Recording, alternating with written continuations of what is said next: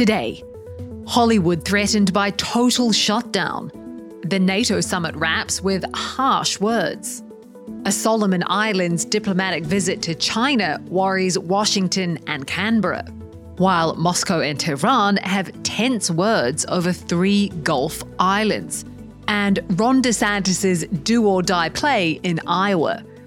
This is Reuters World News, with everything you need to know from the front lines in 10 minutes, every weekday. I'm Kim Vanell in London. We start in Hollywood, where Tinseltown's largest union has recommended actors join screenwriters on the picket lines. A list actors like Matt Damon are insisting on fairer pay for the union members.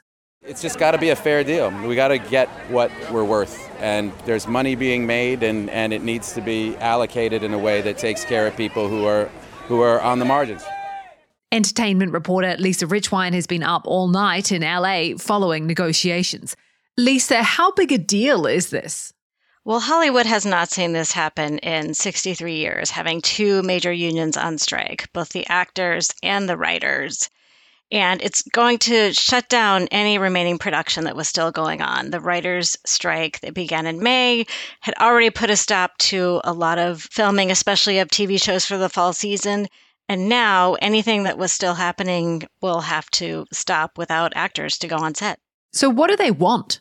The actors are looking for better compensation from streaming services. They say there's been a big streaming boom, but a lot of them have not benefited from it.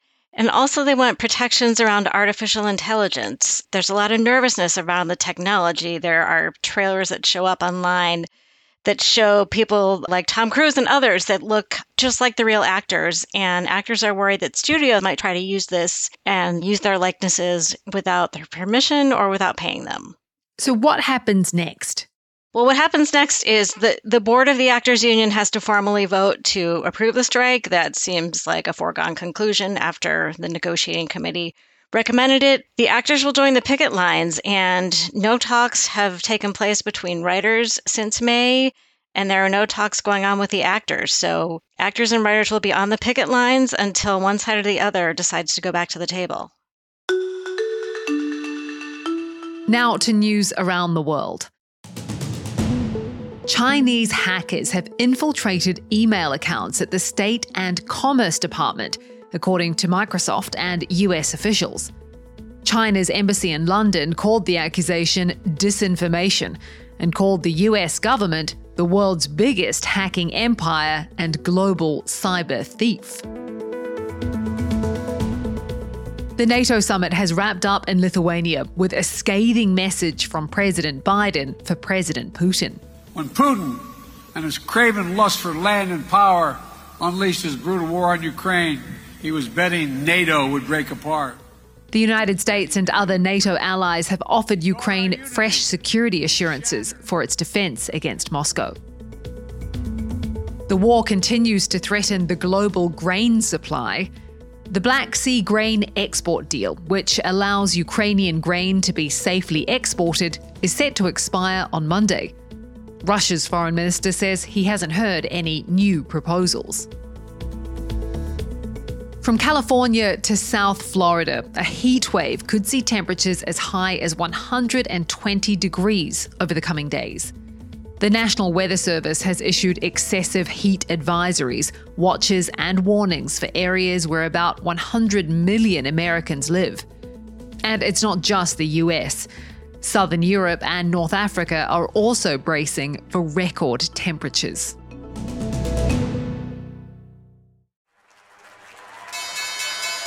It's time now for markets with Carmel Crimmins. Carmel, investors are reacting to some positive news. That's right. Inflation in the US came in lower than expected.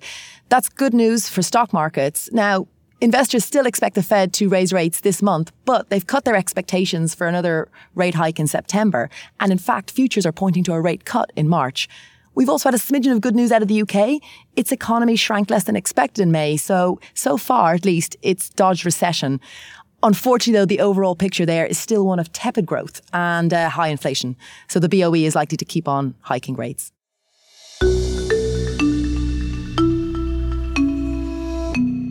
Now to the South Pacific, where the Solomon Islands' deepening ties with China are raising alarm in Washington and Canberra.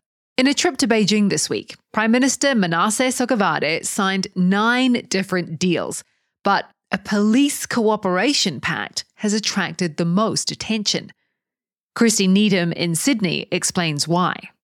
Over the last 10 years, China has been a significant builder of infrastructure, roads, ports, even parliament houses across the Pacific Islands. But the security deal with the Solomon Islands appears to have sparked a new phase. And from what we're seeing, China appears to be seeking to send police to the same places that it builds infrastructure. So, does this mean that the Solomon Islands is now closer to Beijing than Washington? Before Sogavare left for Honiara last week, he gave a speech where he said that Solomon Islands would remain neutral after images of Sogavare's television appearances in China, where he's been feted by state media on the front pages of newspapers and television. The opposition politicians back in Solomon Islands are saying, well, this doesn't look like neutral, and it really does look like Sogavare has taken sides.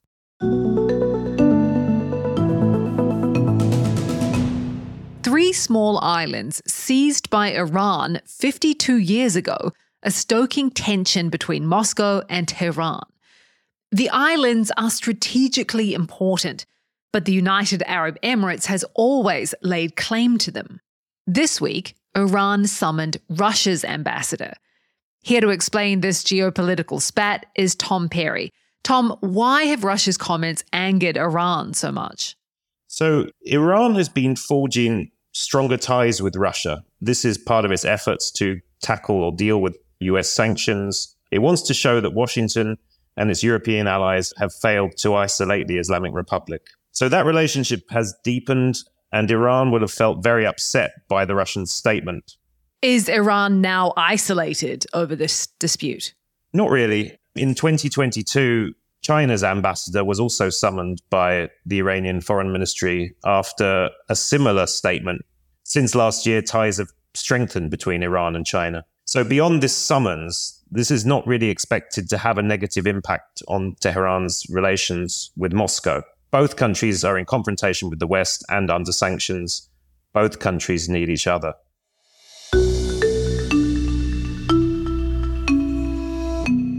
Florida Governor Ron DeSantis is struggling to chip away at Donald Trump's massive lead in the Republican presidential primary. But his campaign believes it's found a way to halt Trump's march to the nomination. Alexandra Ulmer explains. So, DeSantis launched on May 24th with really high expectations that this was going to turn into a two man race against Trump. DeSantis has not been able to make this happen. He is languishing in the polls about 30 percentage points behind President Trump. So now his team is effectively saying that the one path to victory they still have runs through the early nominating state of Iowa. Iowa, a Midwestern state, is very religious. It has a big proportion of evangelicals, Lutherans, and Catholics that DeSantis thinks he can make a real play for, given his right wing conservative agenda on social issues. So essentially, his team is staking a lot on an early win in Iowa on January 15th to then give him momentum to undercut Trump. And why Iowa fundamentally is because the other states that follow Iowa, New Hampshire, Nevada, and South Carolina, are a lot less favorable to DeSantis.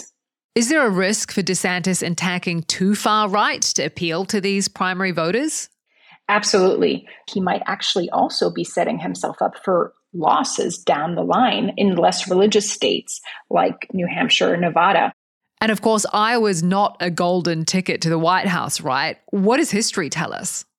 The last three winners in Iowa, so that's U.S. Senator Ted Cruz, the former Senator Rick Santorum, and former Arkansas Governor Mike Huckabee, they lost the party's nomination. They were not the Republican nominee. And part of the reason they lost in subsequent states is because they were so conservative. That's all we have for today's edition of Reuters World News. We'll be back tomorrow with our daily show. To make sure you know what's going on in the world, listen in every weekday and don't forget to subscribe on your favorite podcast player or download the Reuters app.